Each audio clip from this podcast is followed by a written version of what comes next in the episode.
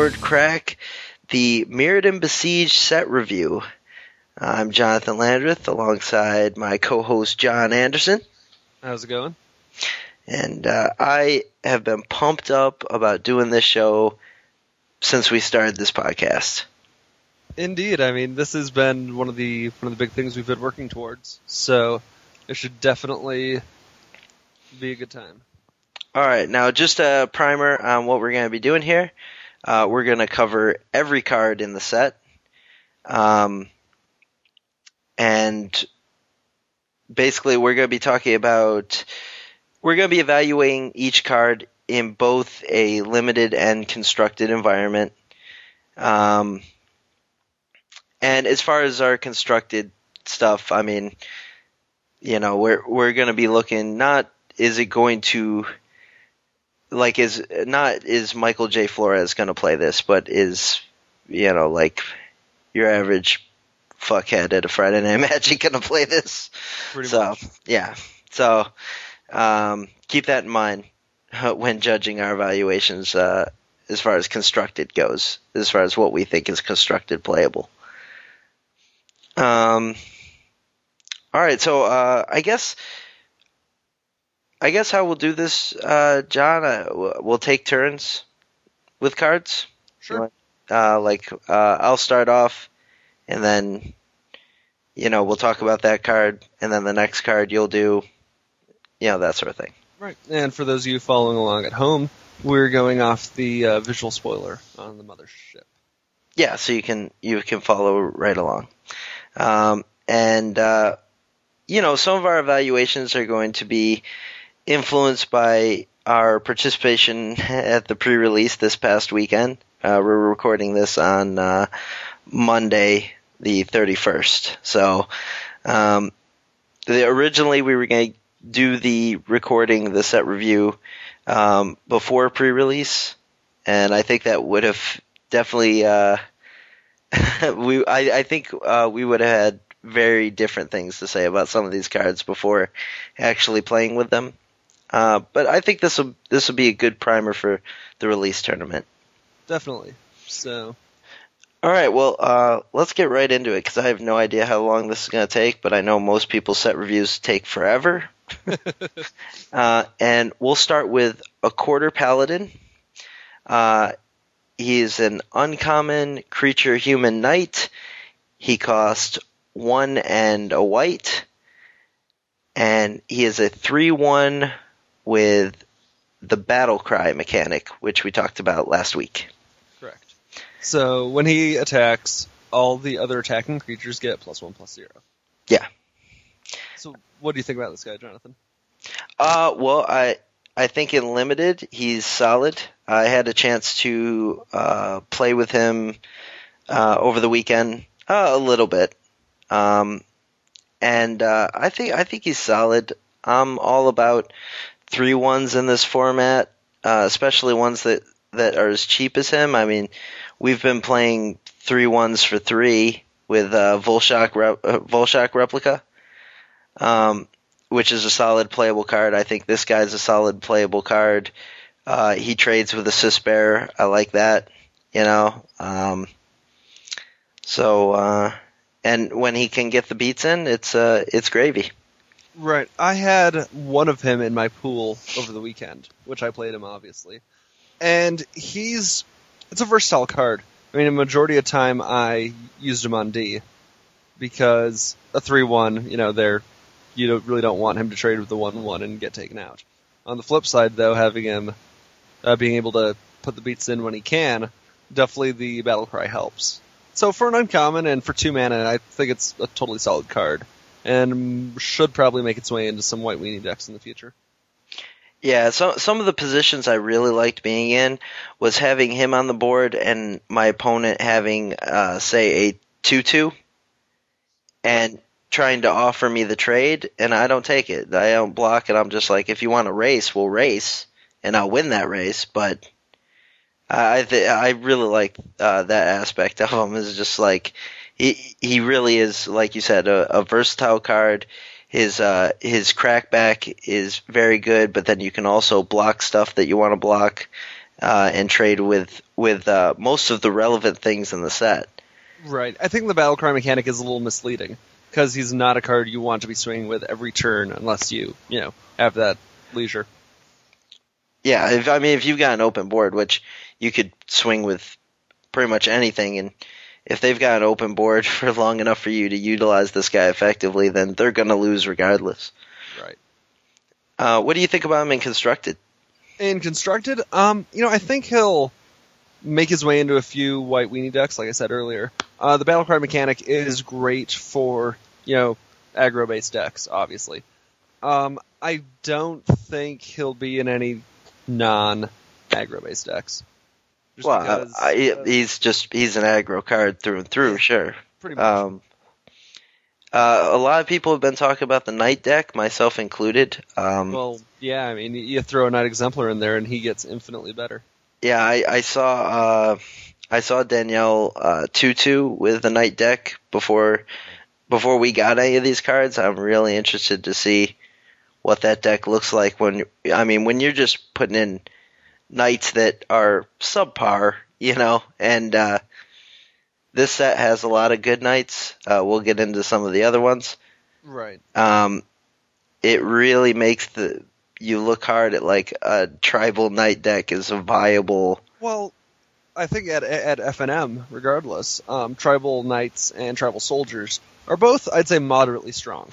Yeah, but is there any soldier pumper right now? Um, the soldier lord, quote unquote, from M11. I don't recall off the top of my head how good that is, though. There was a soldier lord. I believe so. I don't think so. Um, well, uh, when we go to our break after white, I'll look into it and we'll get back to, to you on that. Okay. Um. So yeah, Accorder Paladin, I say, is a solid pick. I believe so also. Uh, moving on, we have the Ardent Recruit, which is a uh, human soldier. It's a 1-1 for 1 white mana, and it has Metalcraft. It gets plus 2, plus 2. And uh, it's a common as well. And it, yes, and it's a common. Um, I don't like this guy. I think if you have metal, if you have the means to get Metalcraft and you need a one slot, great. I, uh, that being said, I think there's plenty of other things that you could put in the one slot. Well, I don't. I don't really think uh, in limited. I don't. I don't think decks need a one slot. So I mean, I think normally the only one slots I play in, it, like if I look at scars, I will play Galvanic Blast at the one spot. Spot. I'll play a Spellbomb, or I'll play a Lifestaff, and I think all of those things are much, much better than this guy. Um, that's a completely valid point. Um, yeah, one ones for ones bringing the beats doesn't really seem like a very normal white thing to do. Granted, white weenies, you always have that slot, but maybe they're trying to rebuild that archetype. Well, he's just he's uh, he's a non-artifact with metalcraft, and those have proved to not really be effective uh, thus far. Uh, I mean, a, a prime example would be the uh, the what's her face from Scars, the the one one for two that gets uh, uh, plus plus two plus two and flying. Oh, the um, uh, Sky Fisher, No, the uh, the aeronaut, one of those white Sun Chaser, the Sun the sun, there yeah, the Sun Chaser. She's not good. Like I, I wouldn't play her. So I mean, why would I play a three three that isn't gonna fly?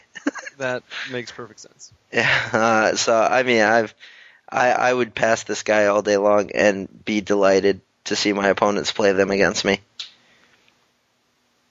Okay.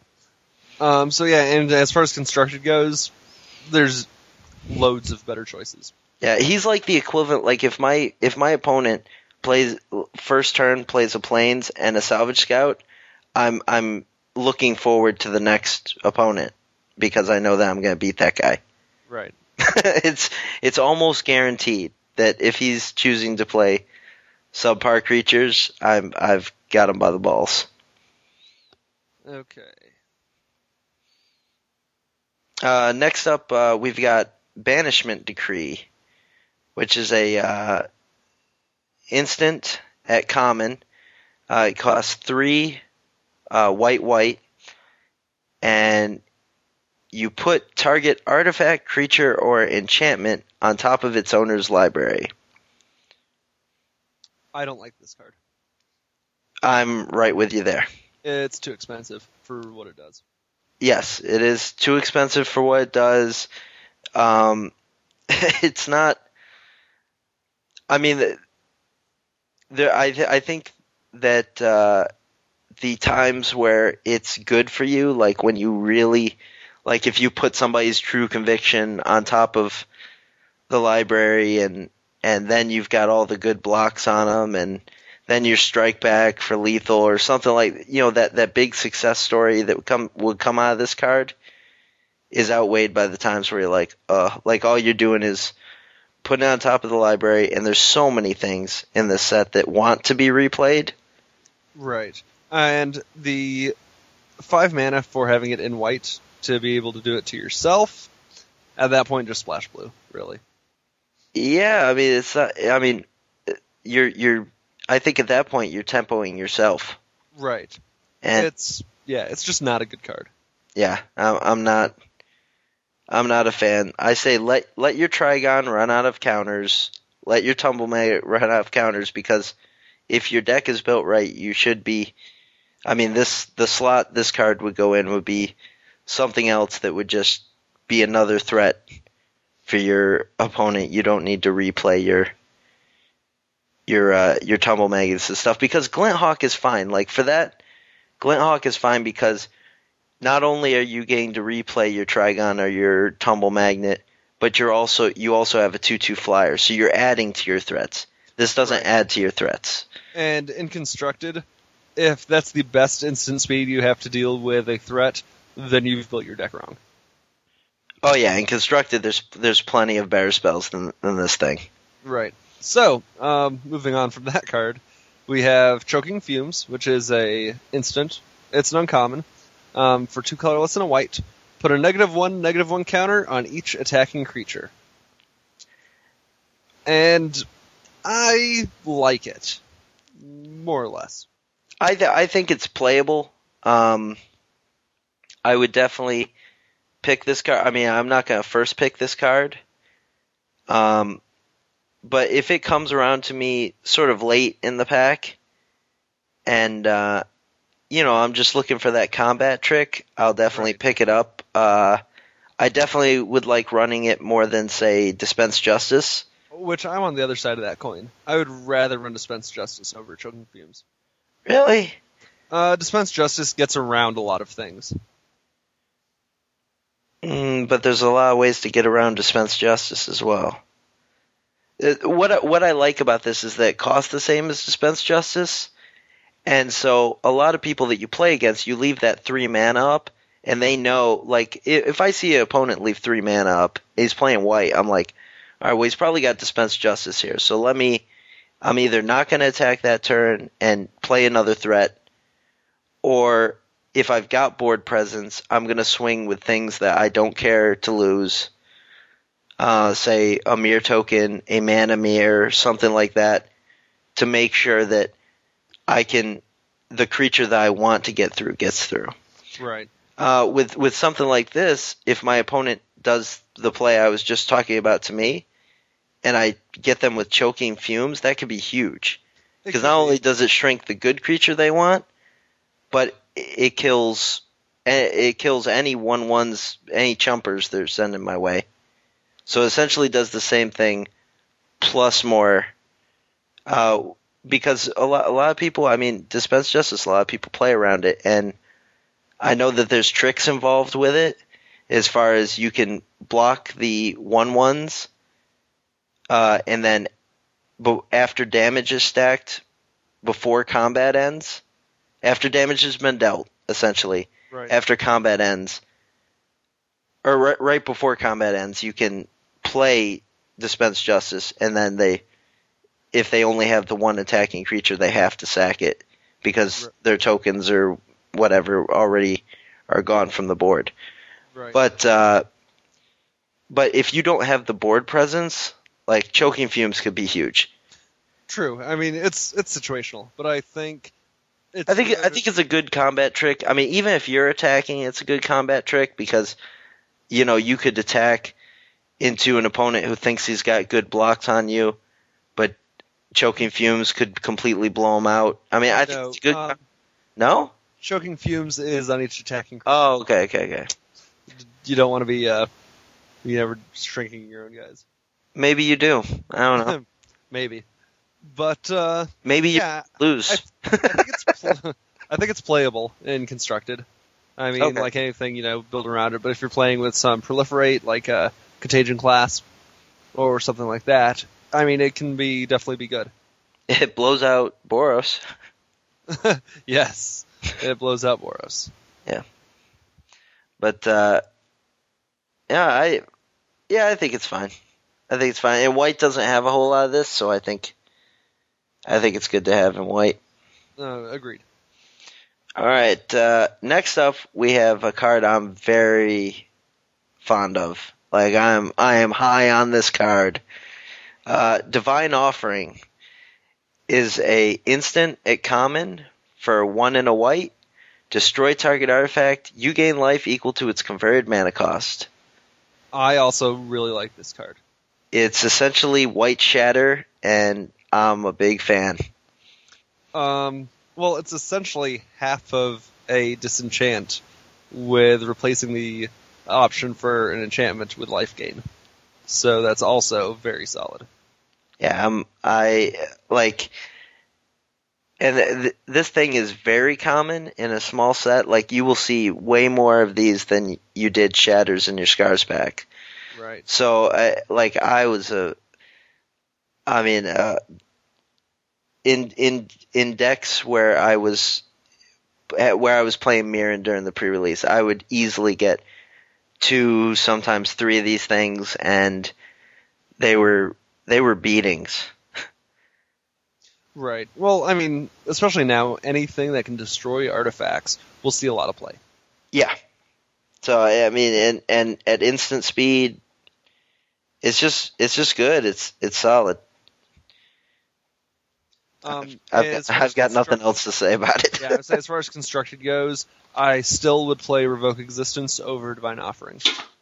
But, well, I might go two and two now instead of four Revoke. Uh, I like uh, as far as constructed, I would definitely play Revoke over Divine Offering, be, Well, just because of thinking thinking of what I'm worried about in constructed. I'm worried about Wurmcoil Engine. I'm worried about well now Blightsteel Colossus. Right. Well, the the trade off, you're trading the exile and the enchantment targeting for instant speed and life gain. Yeah, but Sometimes you need instant speed removal. That is true. Some sometimes you do. Um, but I don't know. I I just I don't like destroying a uh, a, a Wurmcoil Engine, especially Oh, I can. the life the life gain just doesn't make up for the fact that now I've put the same amount of power in two different two separate creatures on the board. Right. So it's a great card, and we'll leave it at that. Moving on, we have Frantic Salvage, which is three mana and a white for an instant. It's at common. Put a number of target artifact cards from your graveyard on top of your library. Draw a card. I think it's too expensive for a cantrip, and I think it's an okay card. It'll make it into constructed if you need um, non-creature artifact recursion, but I think that's about it. It's not going to be a solid, you know, white constructed card. And as far as limited, I mean, I would pick this spell up late and maybe against heavy artifact removal decks. And if I'm in the right, like if I'm playing a heavy artifact deck myself, this is a fine card to pick up late, sort of have it in the board, because it probably won't make the final cut. Um, because it's very re- reactive. I like very proactive cards Right. You know, in order, in order for me to play this, I I have to be saying like I'm going to have a lot of my artifacts in the graveyard.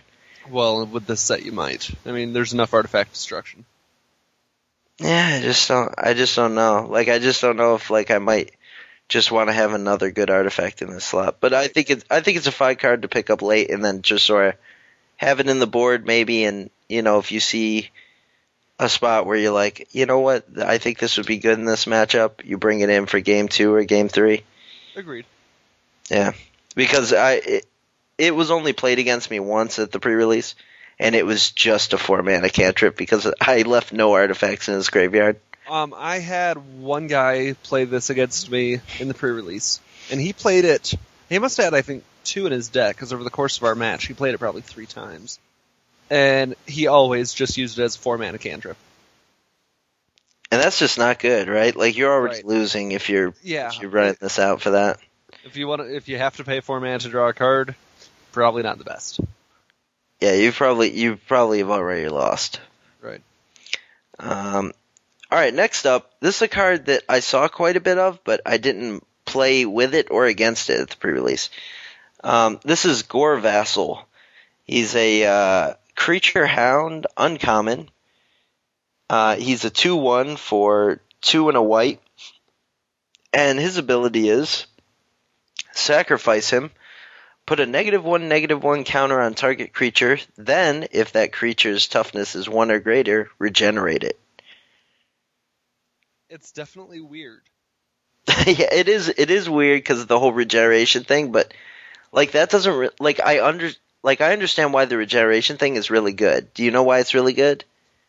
Um, because if you can force it to use the regeneration, it taps it.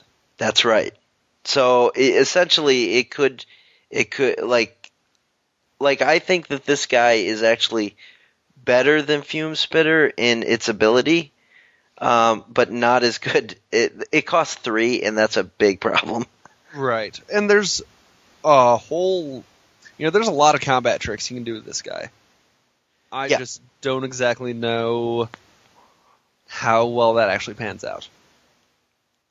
Yeah, I don't know. I mean, I I would need to play with this guy more, but I I can see good scenarios for him. Right. But I think the average scenario is you run him out on turn three, and he's he's pretty much putting a negative. one- You're pretty much putting a negative one, negative one counter on something for three. Right. Um, there's one in constructed. I think if you're running him with Sun Titans, that could be real entertaining. Mm-hmm. But that's about it. If you had some nice graveyard recursion, then then you could, you know, throw some throw a lot of stuff out. But at that point, there's plenty of other creatures that do that. Yeah, I mean, like I said, as far as as far as limited, I see uses for them. Like, you know, sometimes they've got that. You know, you've got uh, you could have a good alpha strike, uh, but uh, you know they've just got that one creature that complicates things. You know, being able to tap that creature down by making it regenerate. Right. Well, on the flip side with that, you have to find some way for that creature to use the regeneration. What do you mean? Okay, so if the creature toughness is one or greater, regenerate it. Yeah. I'm assuming I haven't read the FAQ on this, and I probably should have. Um, the regeneration, the regenerate it. I'm assuming is just like a normal um, re- regenerate activation, where it doesn't actually use the regeneration unless it um, is going to be killed. No, no, no, no. Because it because this would never kill a creature like that. Right. Like any creature that's no, it would have to be it. It the, this ability is regenerating the creature. Right. Well, that's like with, say, River Boa. You know, you pay two mana to regenerate it. Right. if you pay two mana and it hasn't been dealt lethal damage, it doesn't use the regeneration until it is dealt, you know, the lethal damage or the destroy effect happens. And then after that point, then it taps. Really? That's how regeneration works. Yeah. I don't regenerate anything, so I don't know. Um, well, when we have our first break, I'll dig through the FAQ and we'll come up with how the Gore Vassal works. All right. He's confusing. Let's move on to someone who's quite clear, quite clearly awesome. then that would be the hero of Bladehold. Yeah. For two blue, not two blue, two white, two colorless for a human knight at Mythic Rare. Uh, she's a 3 4 with Battle Cry.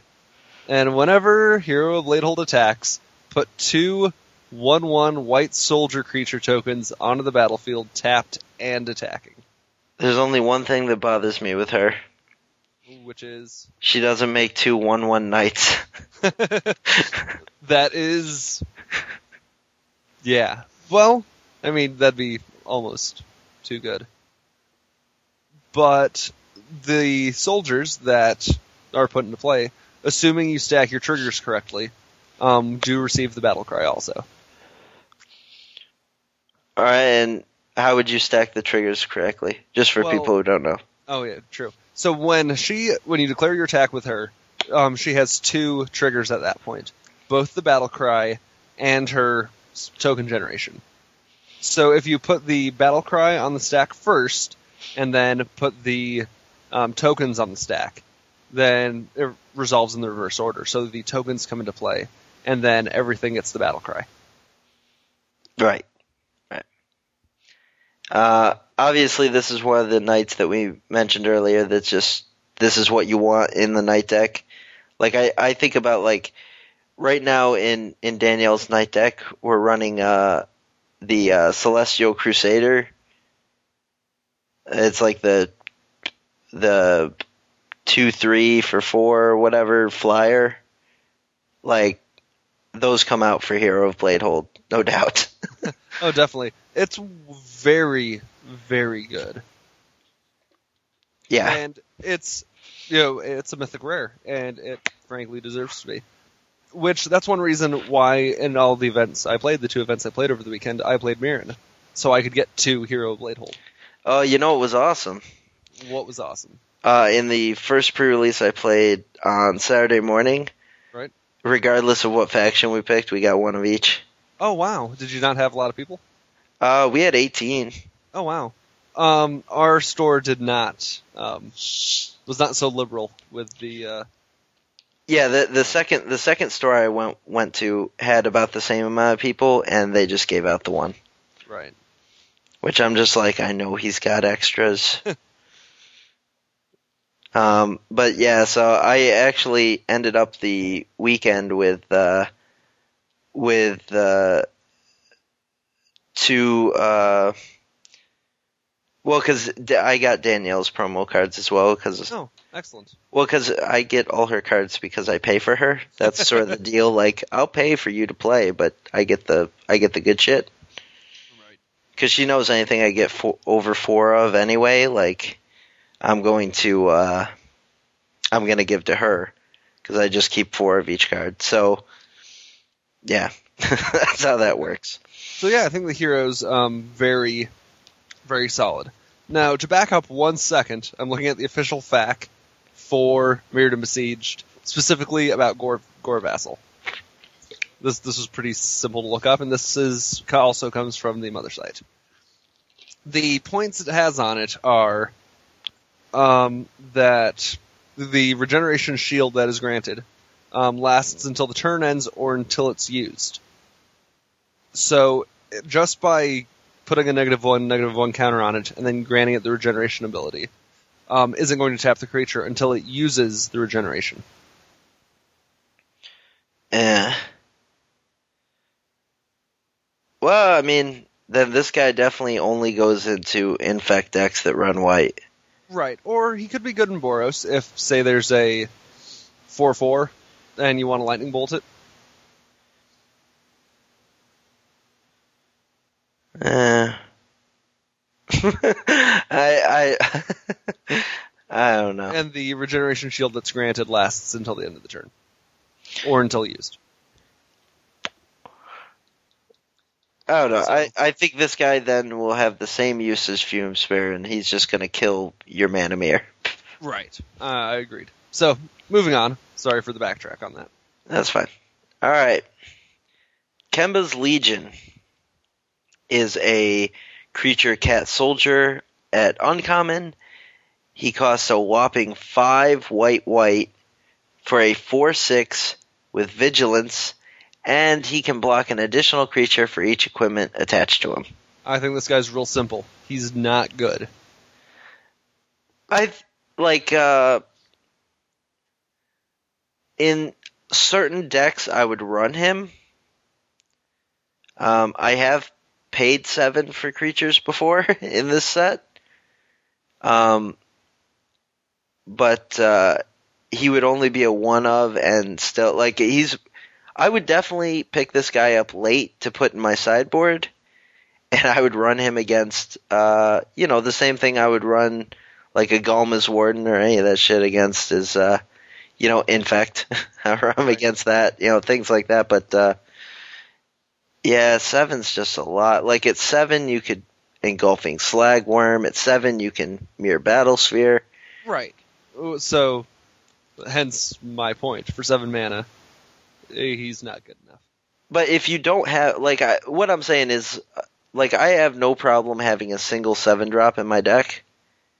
Um, just because I normally run 17 lands, and I, I don't know, just there's something about the games I play where I end up with all this mana and nothing to do with it, and uh, so I I can see running a seven drop in my deck. Like I have I have no problem doing that, uh, but I would only run one seven drop ever, and uh, if there are much better ones, so you know, I, you know, you're gonna pick this guy. If you pick this guy up at all, it's gonna be in the first pack, and uh, and you know, there's a good chance you won't run him. So I wouldn't pick him too high. Is what Right. I'm saying. Okay, so moving on after him, we have Leonin Relic Warder. He's a uncommon cat cleric, a 2-2 for 2 white, double white. So when Leonin Relic Warder enters the battlefield, you may exile target artifact or enchantment. When he leaves the battlefield, return the exiled card to the battlefield under its owner's control. This guy is the bomb diggity. I love him. This guy's great. He's like a journey to nowhere for artifacts and enchantments, and he's a two-two for two. So incredibly solid, you know, cost versus power toughness. And I mean, he he instantly dies. There's no there's no doubt about that. Like, I haven't played him where he's instant where he hasn't just been killed as soon as possible. right. Um, well, but that's great. I like that. On top of that, he's subject to the same tricks as Journey to Nowhere, but I think it's, it might be actually easier to pull off, seeing he is a creature. What tricks are those? Um, well, again, it's all about abusing the stack. So when he enters the battlefield, you may exile target artifact or enchantment. And when he leaves the battlefield, return the card under its owner's control. If you so if you play him out, you trigger his ability and put it on the stack. Now if you retain priority and can add to the stack before that resolves, say any uh, bounce effect you have, so to return him to to your hand, um, that goes on the stack. And so when that resolves and he leaves play, um, the his secondary ability, the um, when he leaves the battlefield, that triggered ability is put on the stack. Now that's all on the stack before his first ability has been resolved. So the second ability resolves, returning the card to um, the battlefield, but nothing's left the battlefield yet. So after all that resolves, his first ability resolves, and the card stays exiled forever. Hmm, that's tricksy. I think someone would- punch me in the jaw if I did that. Well, in real life. good. It's a good thing to know. I'm more than willing to do it online though, where all they can do is yell at their computer screen. Right. um, uh, But uh, that's that's uh, that's tricksy. it's a lot of work, and you for the same mana you could just cast Revoke Existence. Yeah, but this guy this guy leaves uh, two two by, and it really you could you could do it again and just do the normal thing and remove another artifact or enchantment. Right. Yeah. And I, you know, and th- this guy is multi-purpose. Like you can use it to remove your own stuff, like those tumble magnets we're talking about, Right. and things like that. Like this is the guy you use that on for your own stuff. Like screw banishment decree. Like this guy's the guy because then you and then you just swing with abandon. Like you just Right. every every turn you're you're swinging with this guy, and if they want to block, great, and if they don't, Well, that's also that's even better. Actually, I like that too. Right. So yeah, he's incredibly solid. Yeah. Um, the only thing about him is the double white, and uh, I, I found that a lot with uh, with white in the set is that I was just like, mm, double white. Like, I don't like white white because then if he's in my opening hand, there's decisions to be made because you're rarely ever one color. I don't know. So, but uh, it, it didn't prove to be uh, too too difficult. It was just it was just a minor annoyance, just like uh, this next guy, uh, Leonin Sky Hunter, which is a reprint from the original Mirrodin. Yep. Uh, and he is a creature cat knight at common, and he is a two-two for white white, and he flies. Hey, uh, two mana for a two-two flying knight. Really can't beat that. Yeah, yeah, I mean, like like I said, the the only thing is that double white thing was sort of annoying, but uh, but it turns out he's strong enough to make you not care. Right. And as far as constructed goes, if I was building a knight deck, I think he's a pretty damn good two drop. I think he's an auto include into the knight deck. I think so also. Um, So simple card. I think there's not a whole lot more to say about him. Uh, he uh, one thing I want to say: the one time I did draft, he was actually my first pick card. Now, uh, granted, it was a really bad pack. I probably wouldn't first pick this guy, especially like just as a as a side thing here. I find with uh, with the drafting now, with where you go Mirrodin Besiege pack first, and then the two Scars packs, I think it becomes more important than ever to sort of pick an early artifact to keep your options open. That makes sense. I mean, picking a card that you know you can't splash, like you can't splash a Sky Hunter. Like you pick them, you're in white. And the funny thing was, I didn't end up in white in that draft. White was completely cut after that. It was a dead first pick card, and I felt really bad about it. But we can move on. Um, the next up, we have a Loxodon Partisan. He is a elephant soldier. For he's a three four, and he's common also, but his cost is four colorless and one white. So he's a three four with battle cry. And I had two of these guys in my sealed pool on Saturday, and he ended up being quite the rock star. Yeah, I mean, he he costs five, but I've got no problem. I've got no problem with his body for his mana cost. I mean, we ran uh, Soliton all through uh, all through Scars draft, so Right. And, you know, uh, there were plenty of games where I had him plus two other Battlecry guys out, and I had no problem swinging through with a 5-4. Oh yeah, yeah, yeah. You know, I, I didn't get the chance to run him, and anytime I played against him, I crushed him. But that was not that was not his fault.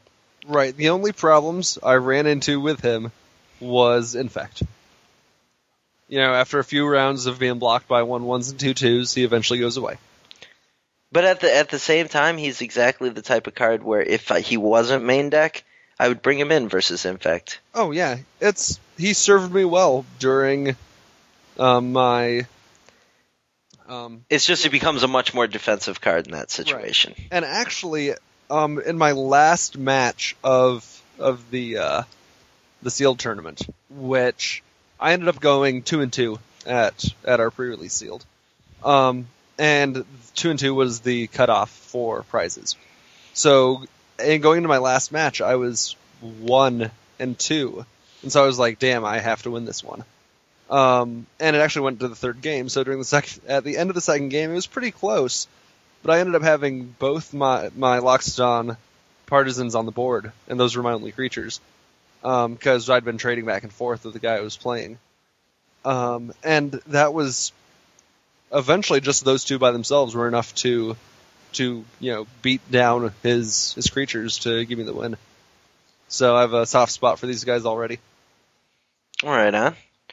Um, I've got a soft spot for Master's Call.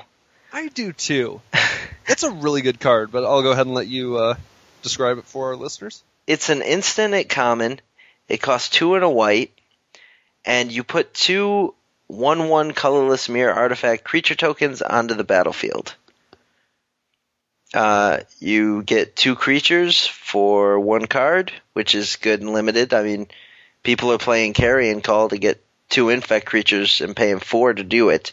Right. Um, so I think having uh, sort of a mirror to that in uh, for the Metalcraft decks is good, and it's another three-costed white combat trick because it, with Scars Draft, if like I said, if if your opponent's in white and he's got three mana left up, you're like, all right, well he's gonna dispense justice me.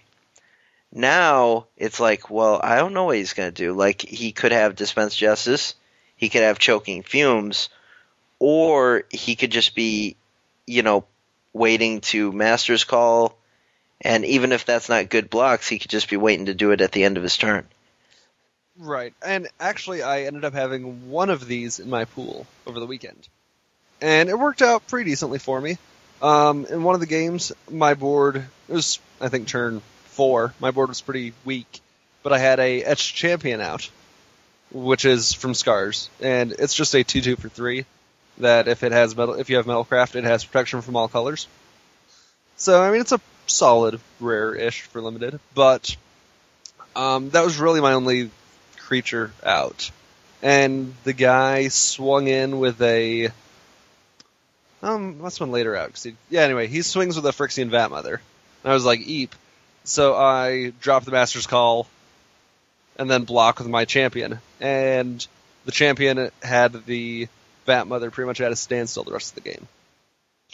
Yeah, I mean, this card does say instant Metalcraft for all the Metalcraft cards that you Right. want that you want to have. Like, it, like I said, like even Master's Call does not get you there with the uh, the one one that becomes a three three. Right. Uh, but with, uh, I mean, I mean, let's look at let's look at the good Metalcraft cards. Uh, Chrome Steed, Etch Champion, Right. Rusted Relic.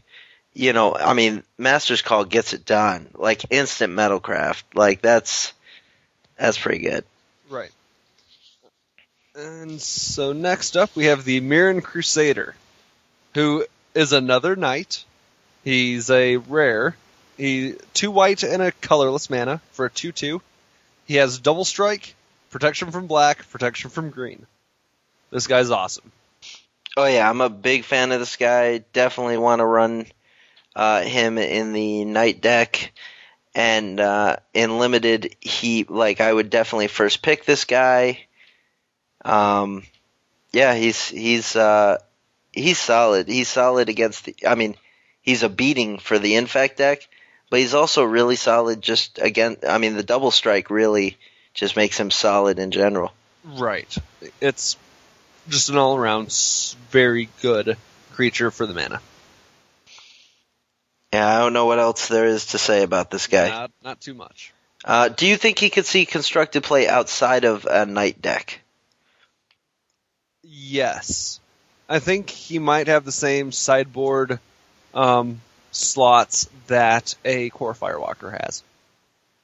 Because while um, red was very strong leading up to this, black and green got a large bump in this set. And so I think you'll start seeing more black green effect at your local FNMs. Right on. So this guy is a great sideboard card to bring in against them. And he potentially gives you a better race condition against infect. Oh yeah, yeah. Because I mean, you can k- pretty much say that infect creatures have double strike. So Right. okay.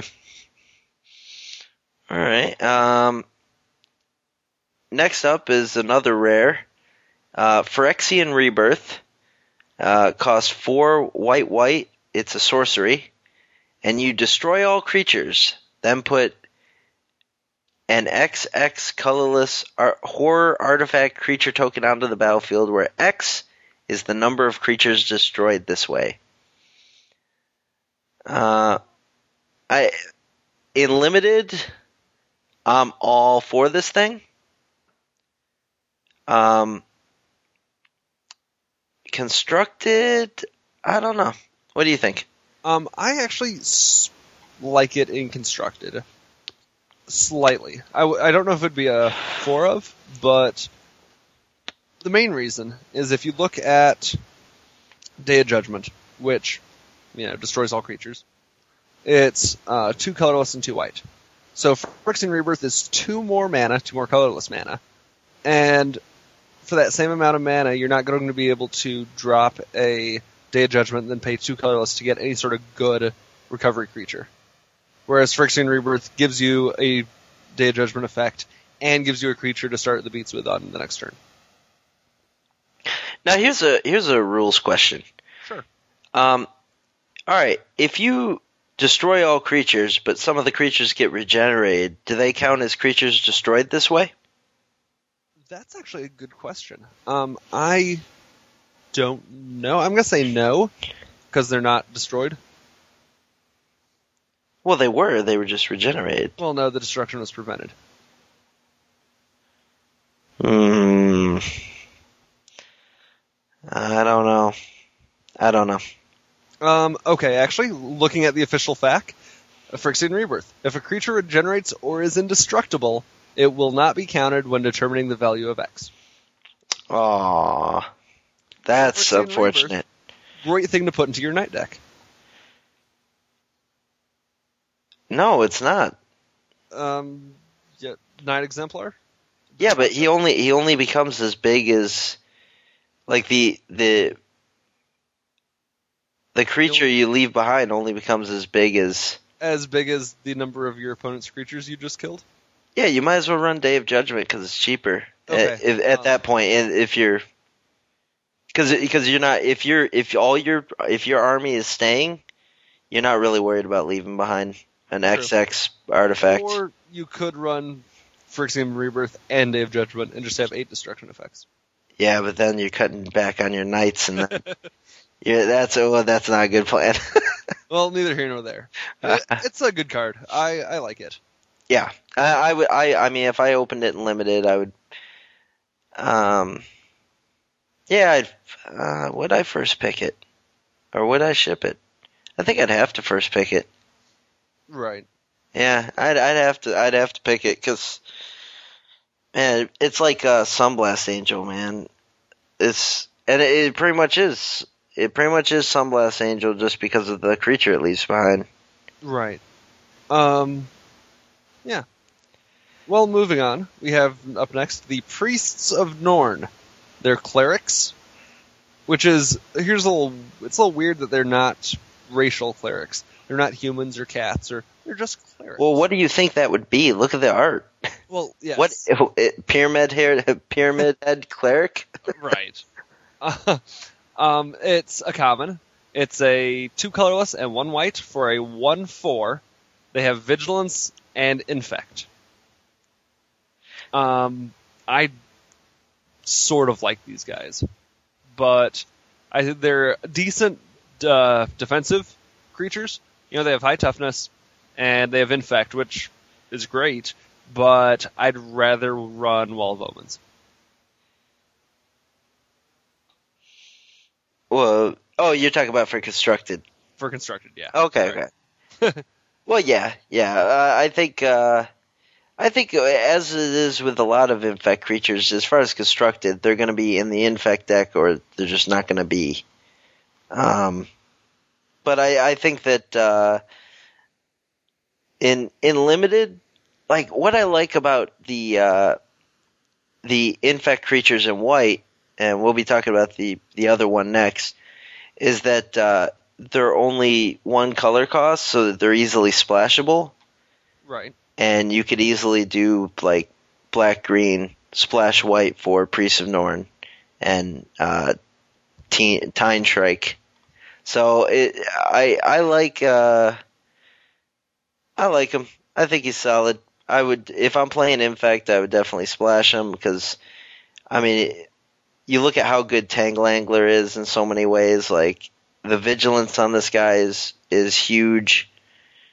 Um, yeah, and and he's competitively caught. I mean, three three is is you know, I mean that's that's the right price for a one four vigilant.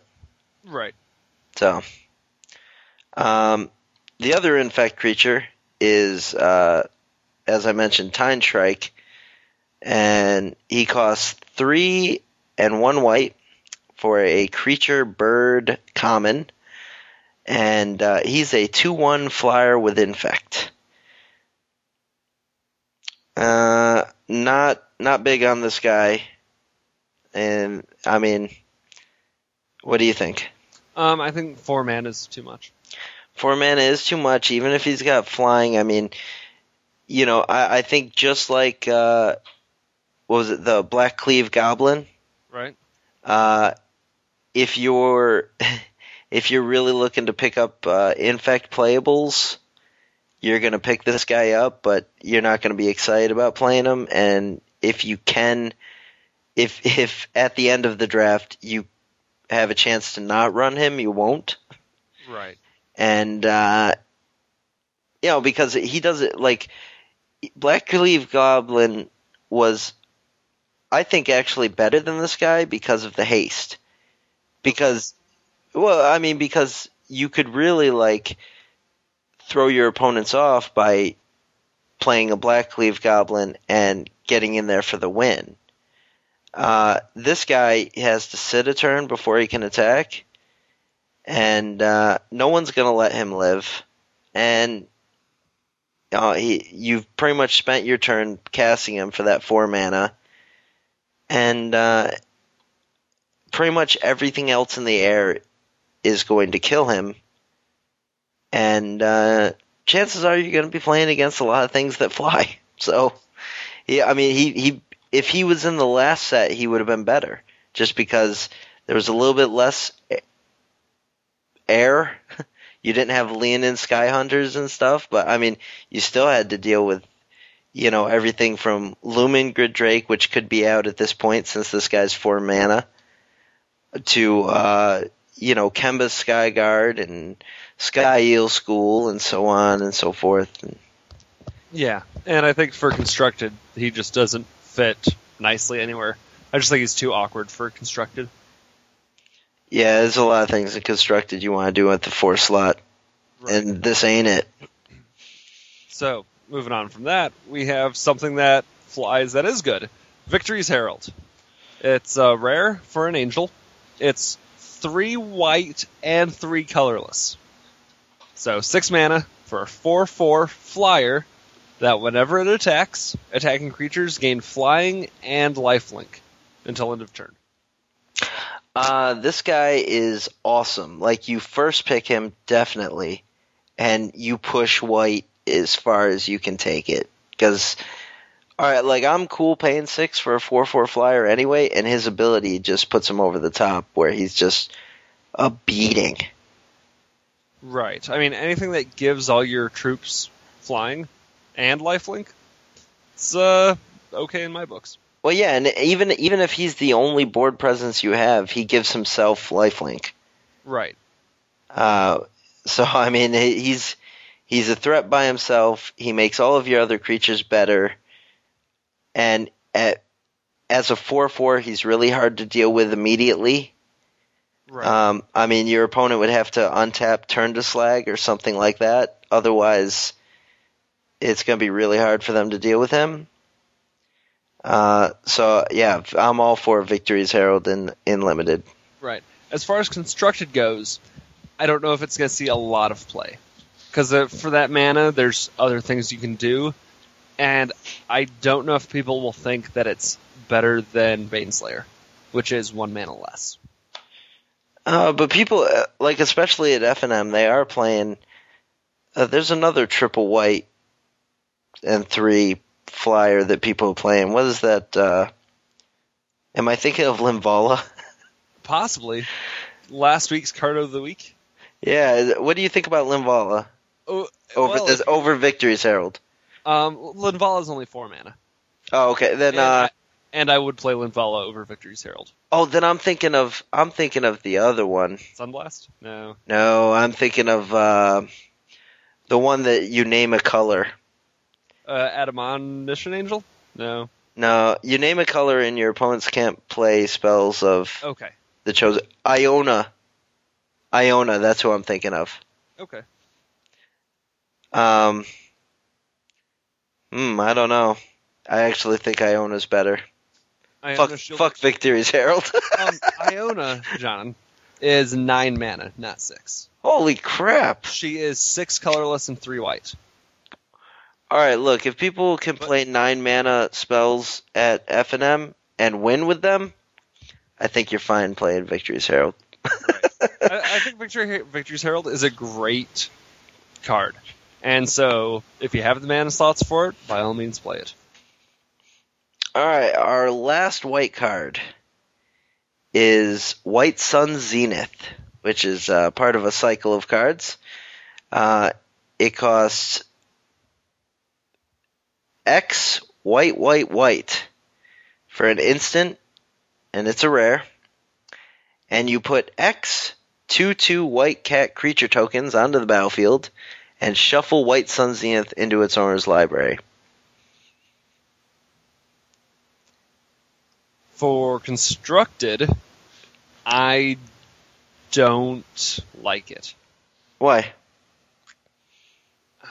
Because there's better things you should be doing with that mana at the high end. I mean, how, where's the sweet spot for how much mana you want to put into it? Well, if you put six mana into it, you get six power worth of creatures.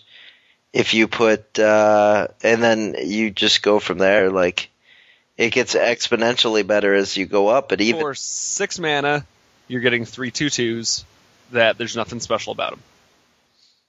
well, sometimes you need tokens. True, for five mana, you, you can get a Sunblast Angel. Not Sunblast, um, a Baneslayer Angel. Yeah, but Baneslayer Angel is one easily taken care of creature. True, but Baneslayer is potentially better. Neither here nor there. White Sun Zenith is a good combat trick. And it gets shuffled back in, so it's reusable token generation. True. And it's at instant speed. Right, hence a good combat trick. Yeah. It's a good way to throw down some blockers when you need them. For six mana, you can kill a Grave Titan with it. Um, true. And for what would that be? Six, eight, ten mana, you can kill a Grave Titan and his cronies. Yeah, just ten mana. No problem. or you could do the same thing with Day of Judgment. But I mean, there's a lot of mana generation going on now, so There is. I think it's definitely a wait and see card. I don't think it's the best Zenith, It's definitely not the best Zenith. but I I think I think it is good. I well, I think they're all good. Like I have yet to see a Zenith where I'm just like, oh, that's crap. Well, maybe the red one. I don't really like the red one, but I uh, I would say the red one is the worst.